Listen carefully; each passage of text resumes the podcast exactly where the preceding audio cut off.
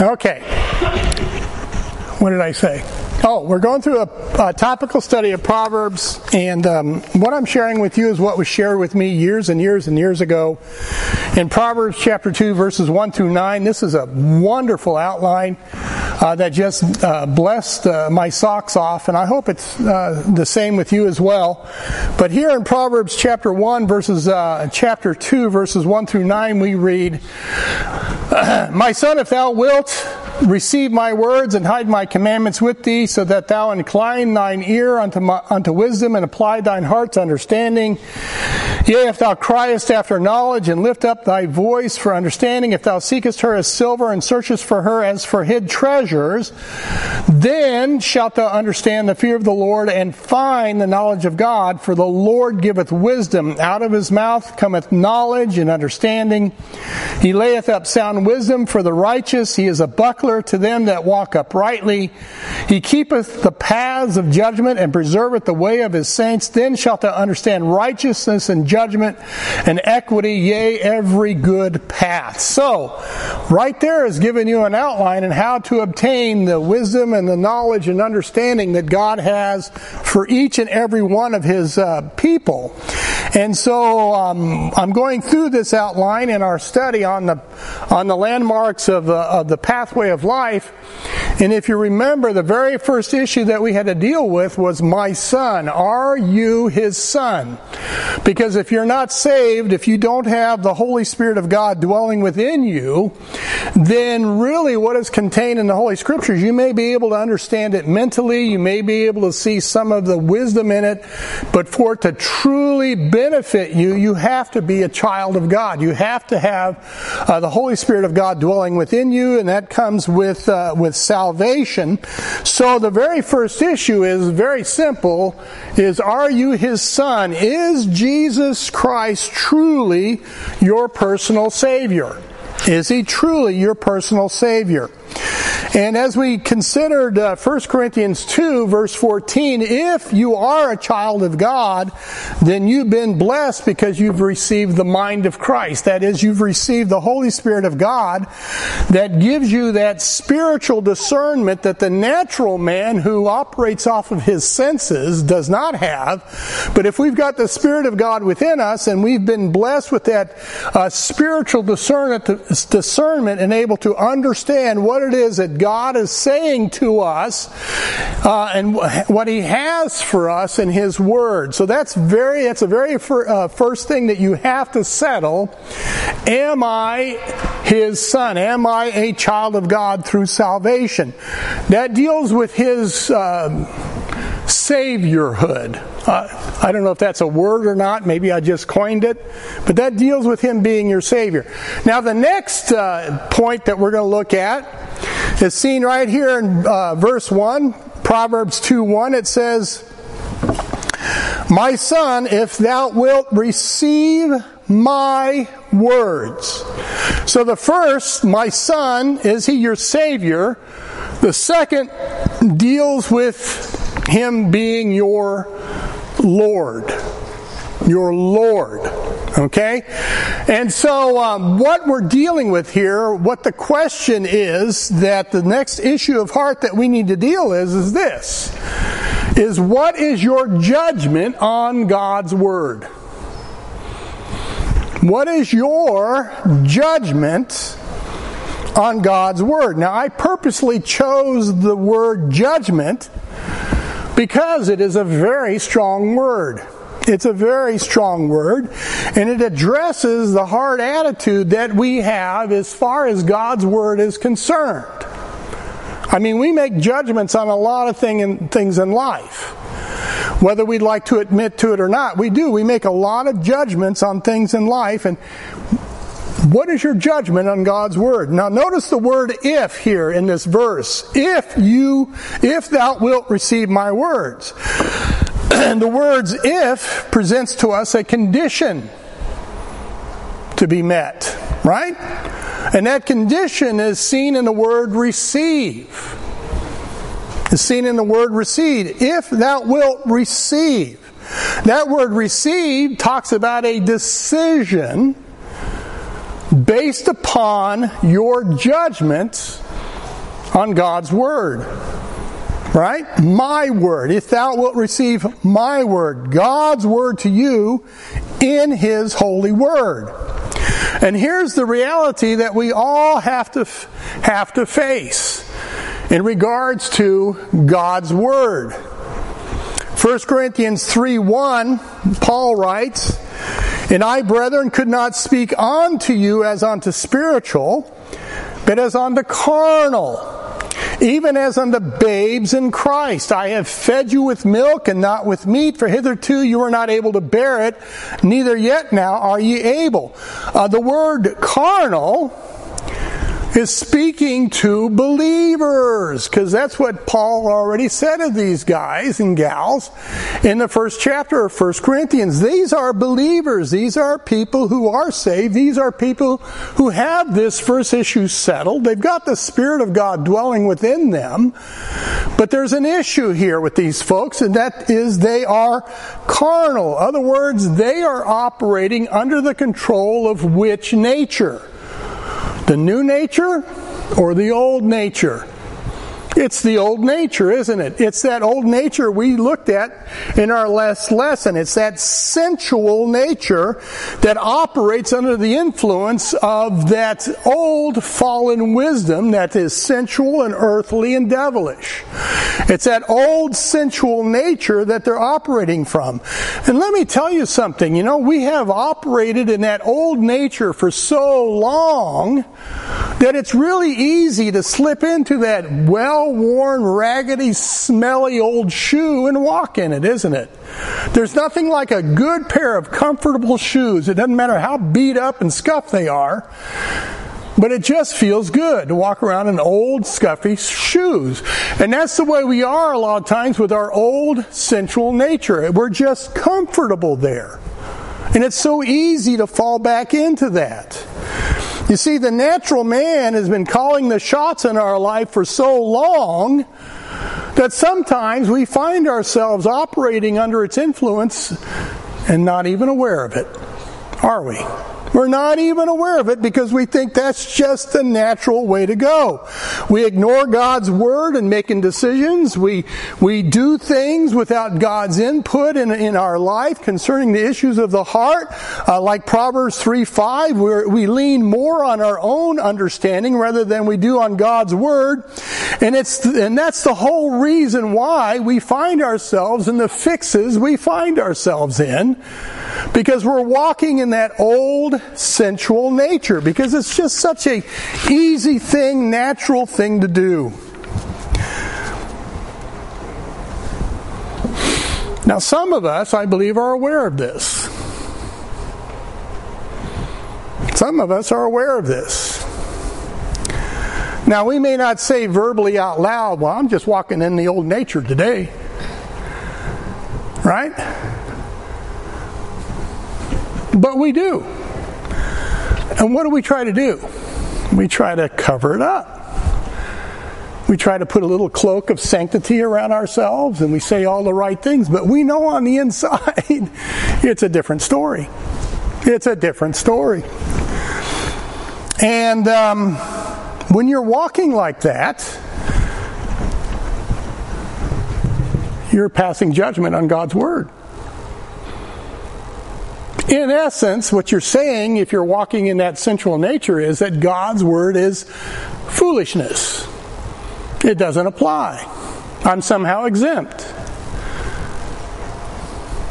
It might apply for so-and-so, but in my case, I've got a special case here. See, we become so accustomed to calling the shots in life that it makes perfect sense for us to continue doing so. In spite of our salvation, in spite of being born again, in spite of being new creatures in Christ. And we ignore scriptures like 1 Corinthians 6:19 through 20.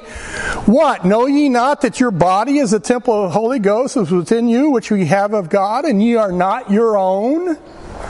For ye are bought with a price, therefore glorify God in your body and in your spirit, which are God's." Oops, I kind of forgot about that. But yet that's the crucial heart attitude.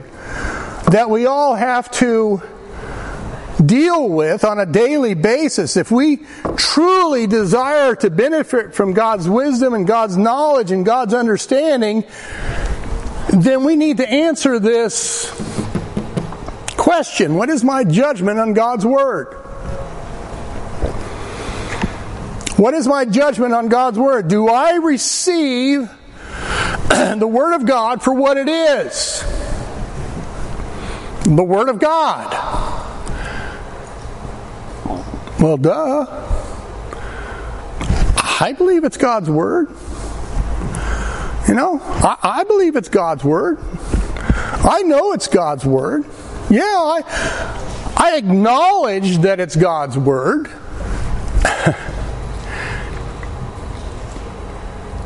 But there's more to the receiving of God's Word than simply acknowledging that it's God's Word. You know, you can acknowledge that it's God's Word, and that's a right thing, that's a good thing. But receiving God's Word for what it is, God's Word, right? His authoritative Word for your life, in all matters of life, from cradle to grave, in good times and in bad times, in sickness and health, in times of prosperity, in times of poverty, in times of joy, in times of grief, in matters of finances, in matters of careers, in matters of marriage, in matters of raising children, in matters of work, in matters of play, in matters of entertainment, in matters of every area of your life. What is your judgment on God's Word?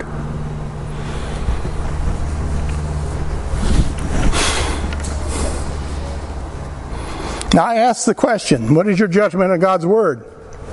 Let me ask you another question. What is God's judgment on His Word? What is God's judgment on His Word? Huh? It's always right. Sure, it's always right because God's always right. It's magnified above His name. There you go, Ron.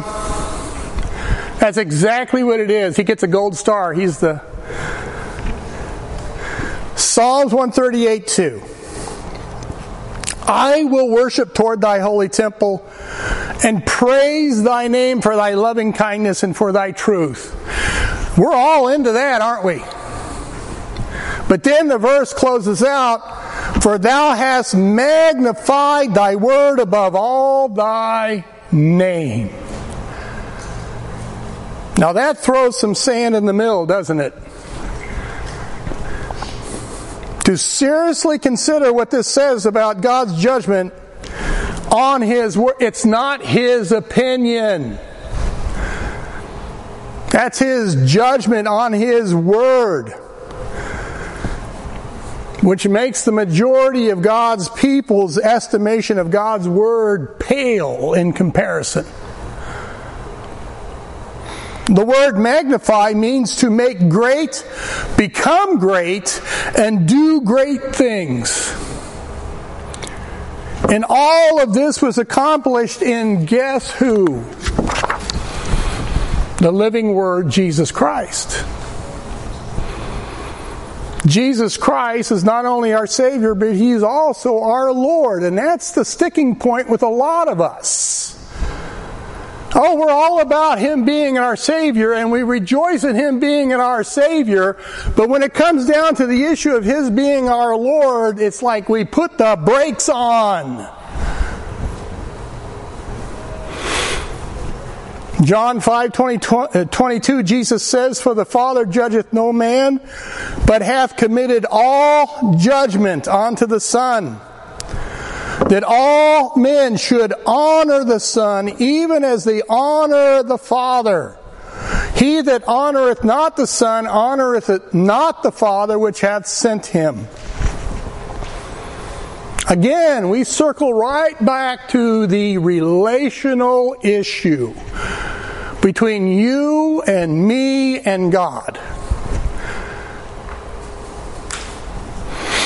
You see, when I succumb to the sensual aspect of my being, the natural man and the carnal mind, I'm not walking in accordance to God's Word.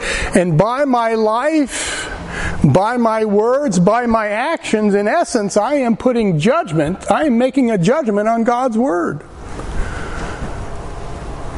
Romans 8:5-7 says, "For they that are after their flesh do mind the things of the flesh." That word mind means to savor, to delight in, to be in harmony with. So when we're walking in the flesh, are we in harmony with God's Word? But they that are after the Spirit, the things of the Spirit. And you can interject or imply there, when we're walking after the Spirit, then we are in harmony, right, with God's Word. He says here in verse 6, "For to be carnally minded is death." Whatever you're doing in that sensual fallen nature is going to fail. But to be spiritually minded is life and peace. I don't know about you guys, but when I'm walking in the Spirit in accordance to God's Word, that's when I am really at peace, and that's when I really experience joy in this life, in spite of the circumstances.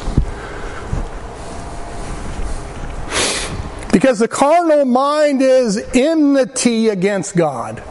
It's opposed to God's Word. And in your opposition, are you not placing judgment on God's Word? Sure you are. You're saying, it doesn't apply to me. I don't have to obey it. It applies to so-and-so, but not me. Not me.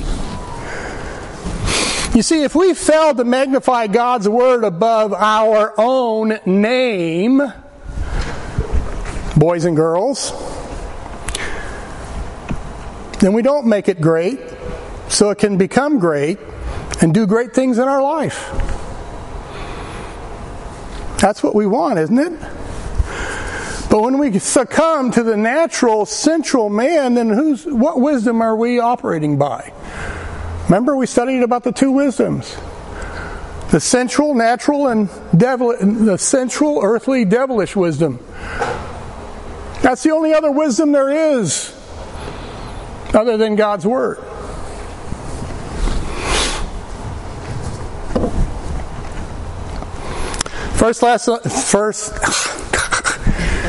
First Thessalonians 2:13. Paul writes to this church, "For this cause also thank we God without ceasing, because when ye received the word of God which ye heard of us, ye received it not as the word of men, but as it is in truth, the word of God, which effectually worketh also in you that believe." The Bible is not a collection of men's words to be accepted or rejected according to one's fancy or one's mood or one's attitude or one's opinion. Whether you agree with it or disagree with it, it doesn't change the fact that it is God's Word. That's when everybody says amen. Okay. All of it. Not just some of it. 2 Timothy 3:16. All Scripture, one more time, all Scripture is given by inspiration of God, and is profitable for doctrine, for reproof, for correction, for instruction in righteousness, that the man of God may be perfect, thoroughly furnished unto all good works. All of it is inspired by God. God-breathed words. That's what inspired means. God breathed it out into the hearts of holy men chosen by God, who wrote it down faithfully because they were moved by the Holy Ghost, like the wind filling the sails of a ship. And they faithfully recorded God's Word according to 2 Peter 1:21. That's what we have. That's what we have. Notice again what Paul says here in 1 Thessalonians 2:13. He says, "Ye received it, not as the words of men, but implied, received it as it is in truth, the Word of God." You know, there was a time when each of us did just that. I'm going to put you on the spot. Raise your hand if you know for certain you're saved. Okay, good. There was a time that you received the authority of God's Word to answer this question: what must I do to be saved? We received the authority of God's Word when it said that all have fallen short of the glory of God, and that the wages of sin is death, and that if you die in your sin, guess where you're going to go? We all received that authority, didn't we? We all did.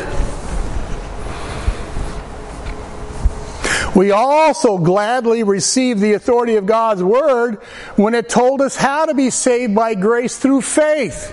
That if you will confess with your mouth and believe in your heart that God hath raised him from the dead, then you will be saved. We all gladly received the authority of God in that regard, didn't we?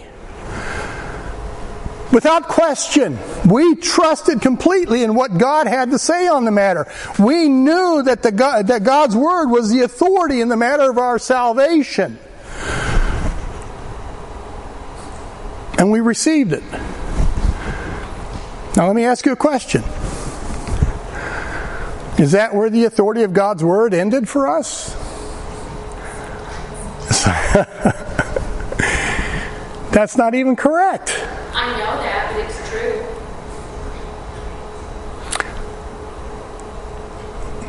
Okay. The answer is no. But to answer you, yes, we behave as though it did end there. That's the problem. That's the problem. No, God's Word, God's authority did not end when we became saved, even though we may behave that way or have the opinion of that. It's still God's Word, in spite of what we say or do. It's still our authority, whether we like it or not. It's still God's Word. See, a lot of us say, well, God's Word is good enough to get me out of hell, but God's Word is not good enough to help me live this life on earth. Am I right or am I wrong? We've all been there. We've all been there. See, we betray our judgment on God's Word when we show our lack of esteem for God's Word, and we kind of treat God's Word like a buffet at Golden Corral. And we choose from God's Word what is palatable to our sensual, fallen nature. You know, I'll go along with this. That looks pretty good. You know, that's dessert. But boy, this meaty stuff here, I don't know if I'm ready to chew on that. That's why I said in the beginning about our judgment on God's Word. It's more than simply acknowledging it. It's more than simply believing it. Are you receiving it? Is it ending up inside your heart?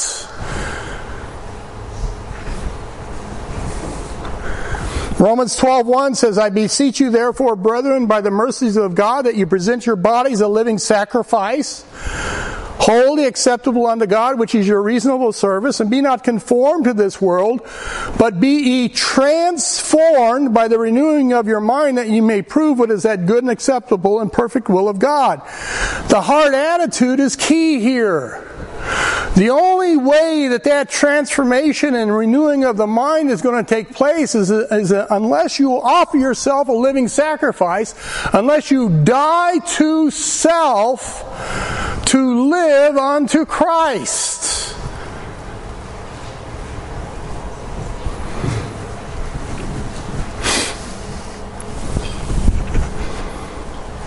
The natural man, the sensual man, won't do that.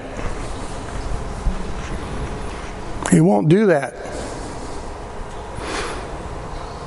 But we're no longer that natural man. We're a new man in Christ. We're a new man in Christ. One of the passages or verses I turn to often is found in Psalms 86:11. It says, "Teach me thy way, O Lord. I will walk in thy truth. Unite my heart to fear thy name. Teach me thy way, O Lord." That's a request. That's a desire. I will walk in thy truth. That's a choice. That's a decision. You see, a lot of us like to be taught God's word, but when it comes to choosing to live that word, that's why he goes on and he asks, "Unite my heart to fear thy name." He recognizes the need.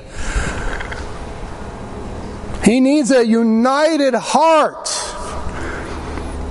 You see, so many of us have a divided heart because we haven't exercised our heart in receiving God's word for what it is, His authority in our life. That's why our hearts are divided. That's why we struggle so often with the things that we struggle on. We want to know it. We want to quote it. We want to wow our friends with our knowledge of it. We even want to stump the chump teacher by asking him or her our clever questions. Okay, I don't mind questions. I'm just saying there's some folks out there that are like that. We'll choose to study all of the interesting, juicy doctrines, right? Just like a smorgasbord. We'll choose all of the choice, little tasty doctrines. We'll even go as far as imposing its authority on other people's lives.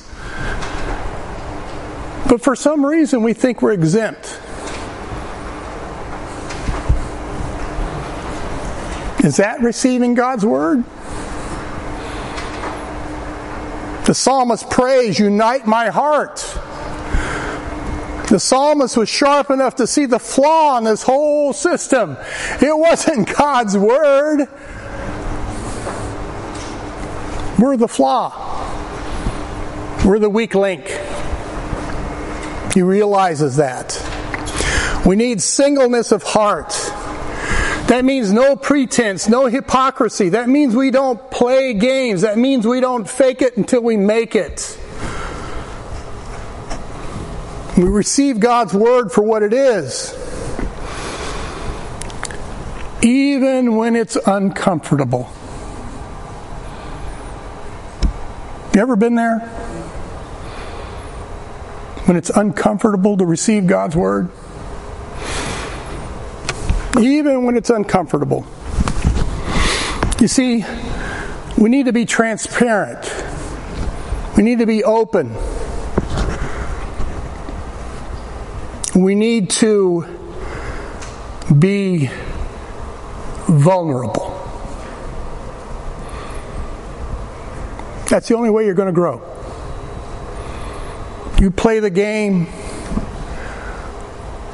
You're not honest. You're insincere. Yeah, you'll get a lot of head knowledge, but you won't grow. You won't grow. You'll be stunted. You'll be a dwarf, a spiritual dwarf. And you don't want to be that. You want to mature. Full stature. I think that's what Ephesians 3 or 4 talks about. You know, a lot of people are afraid of vulnerability. They think it's a sign of weakness. They feel defenseless. They don't like having the reality of what is going on inside revealed. That's a snare. That's a trap. That's pride. That's what it is. Proverbs 16:18 says, pride goeth before destruction and a haughty spirit before a fall. You know, God isn't looking for super saints. Oh, you can impress people with being a super saint. A super saint is one of those guys that, you know, they have this persona of they got it all together. And they don't. Now, what God is looking for is sincerity in His saints.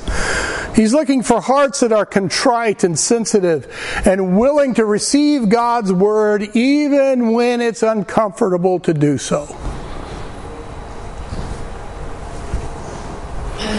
So many of us get our nose out of joint. Wouldn't that be wild to see that literally take place? As the pastor is preaching and somebody's nose got, and all of a sudden it goes off to the left. Psalms 51:6 says, behold, thou desirest truth in the inward parts, and in the hidden parts thou shalt make me to know wisdom. God could care less what you look like on the outside. What He cares about is what's going on in here. Let me go back to this passage, 2 Timothy 3:16 and 17. All Scripture is given by inspiration of God, is profitable for doctrine, for reproof, correction, for instruction in righteousness. And here's what I want to focus on, that the man of God may be perfect, thoroughly, througly, thoroughly furnished unto all good works. Thoroughly. Now, if you go to dictionaries and your modern commentaries and you go to your modern translations, you're going to discover that they have respelled that word thoroughly to thoroughly. And there's a big difference. Big difference. The King James gang got it right.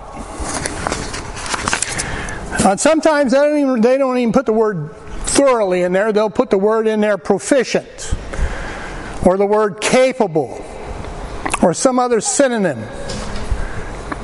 But they're completely missing it. They're completely missing it.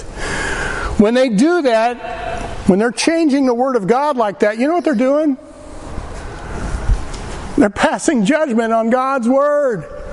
And they're elevating their own intellect above God's Word. Which spelling was the correct one? Throughy. We both have the U version. We both have the King James version. And mine's the way you said, and his is the way the others say. The Bible is thoroughly, and then like I've had this since I got 2002, and it's thoroughly. Yeah. Well, let me explain the importance of the Word of God. Yeah. Okay. If you want to know how a word is defined, you go to the Bible. The Bible defines itself. In Psalms 51 and verse 2, in the King James Version, as it is correctly put, he says, wash me thoroughly from mine iniquity, and cleanse me from my sin.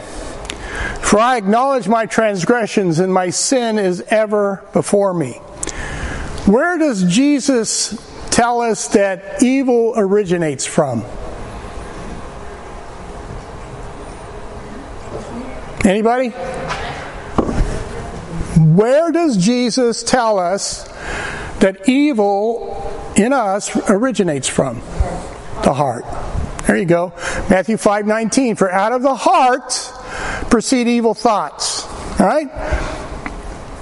To wash thoroughly is only to wash the outside. All right? When you thoroughly wash your car, you're washing the outside of your car. If you are to thoroughly wash your car, it's the inside out. It's the inside out. This is what the psalmist is praying for. He's not asking for a ceremonial cleansing of the washing of the flesh that the Jews did. He's wanting a cleansing from the inside out. He's wanting a thoroughly cleansing from his sin. In fact, the Hebrew word here translated into the English thoroughly means to completely saturate, like you would a sponge. That sponge becomes saturated. It becomes sopped with water.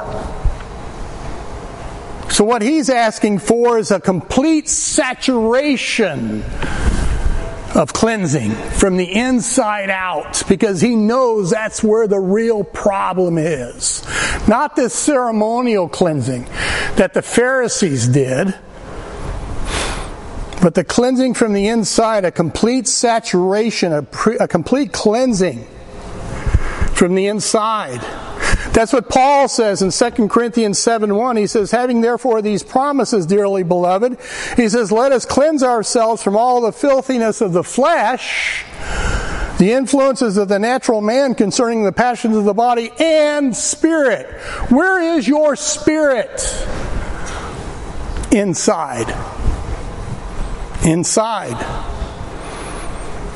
This superficiality of spirituality was an issue that Jesus had with the Pharisees. Do you remember how he described the Pharisees?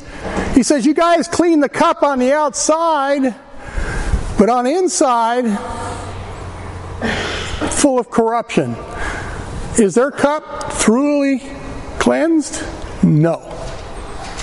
The outside of the cup is, but not the inside. Another use of this word thoroughly is found in Genesis chapter 11. Genesis chapter 11 and verse 3, this is when they're building the Tower of Babel.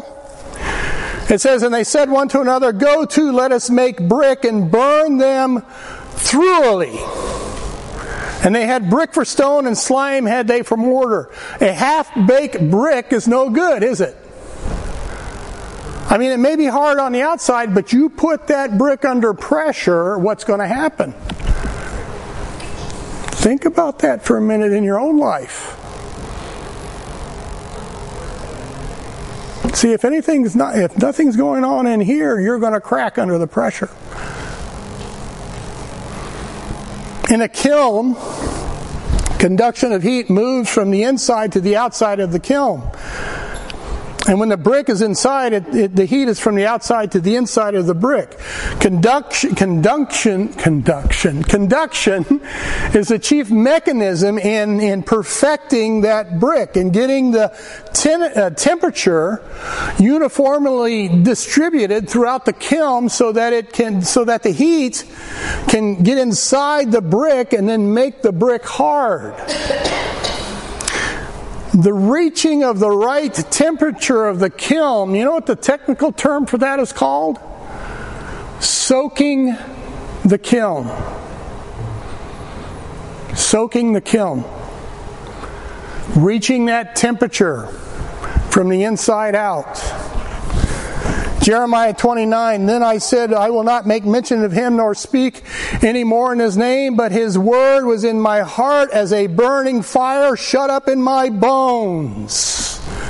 Remember the guys on the way to Emmaus, Luke 24:32, and they said one to another, did not our heart burn within us while he talked with us?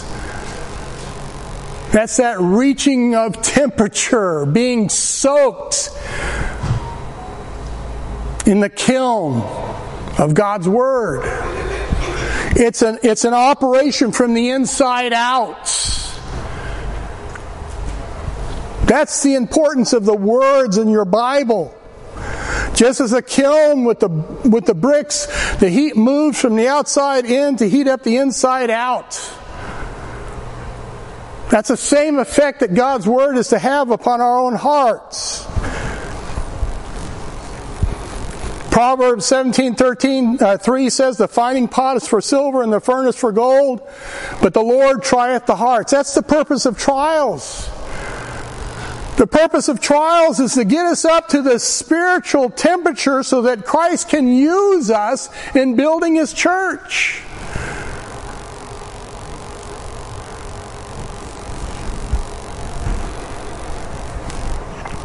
I'm going to share a little personal testimony.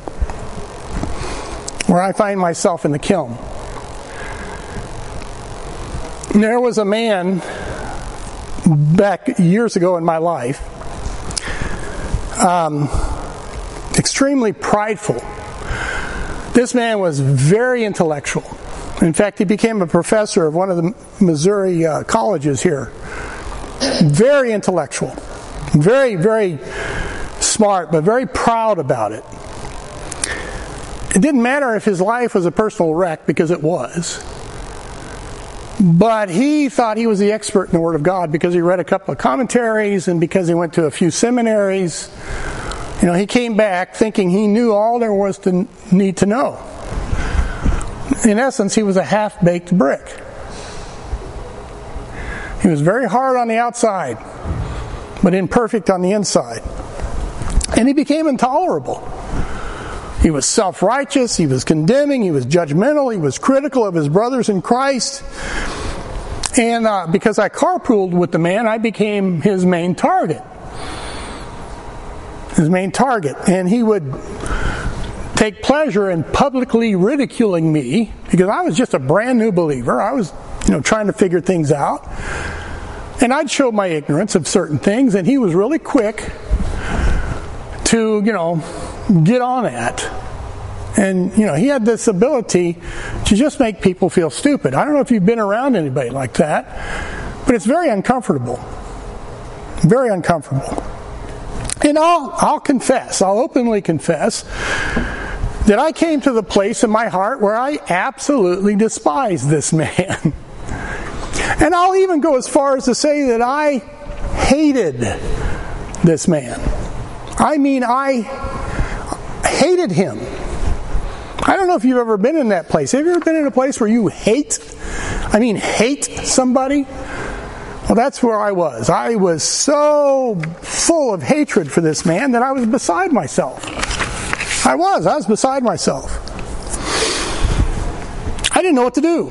I knew it wasn't a good place for me to be. I didn't know what to do, but I had a good, dear friend of mine.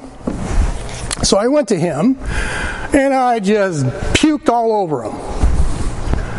Oh, this guy, blah, blah, blah. And I just went on, expressing my hatred for this man. And he patiently listened to me go on. And then after I got done, and I'm sitting there red faced and huffing and puffing, he opens up his Bible and he flips through the pages, and then he turns it to me and he puts his finger on a passage and he says, "Read this." Ephesians 4:31 through 32. "Let all bitterness and wrath and anger and clamor and evil speaking be put away from you with all malice, and be ye kind one to another, tenderhearted, forgiving one another, as even as God for Christ's sake hath forgiven you." I did not want to read that. I did not want to read it. Boy, howdy, I did not want to read that. Every fiber in my carnal being was passing judgment on that passage. So I went away and said, "Okay, Lord," and I dumped on him, just like I dumped on my friend. And I said, "Lord, every fiber of my being is opposed to what you're telling me here. But I got to obey it, and you're going to have to help me obey it. You're going to have to give me the strength to obey it. You're going to have to fill me with your Spirit and help me obey it." And he did. And I drove to this man's house, and I confessed to him my hatred for him and why I hated him. And then I told him that I completely forgive him and that I love him in the Lord, and that I apologize for my attitude and behavior, and because I wasn't very nice to him either. God put me through the kiln. And I didn't come out half-baked. I'm getting to that. No, it didn't change him. He was a little more careful, but he was still arrogant, he was still prideful. And here's the tragedy. He remained that way until the month before his death, when he found out that he had lung cancer. And then he gathered all of his family, because he was the same way toward his family. He gathered all of his family and all of the friends that he could get a hold of, and he apologized to each and every one of them and told them, I was wrong, I was arrogant, I was prideful. That's not the way to live your life. Don't live your life like I lived my life. And then he died.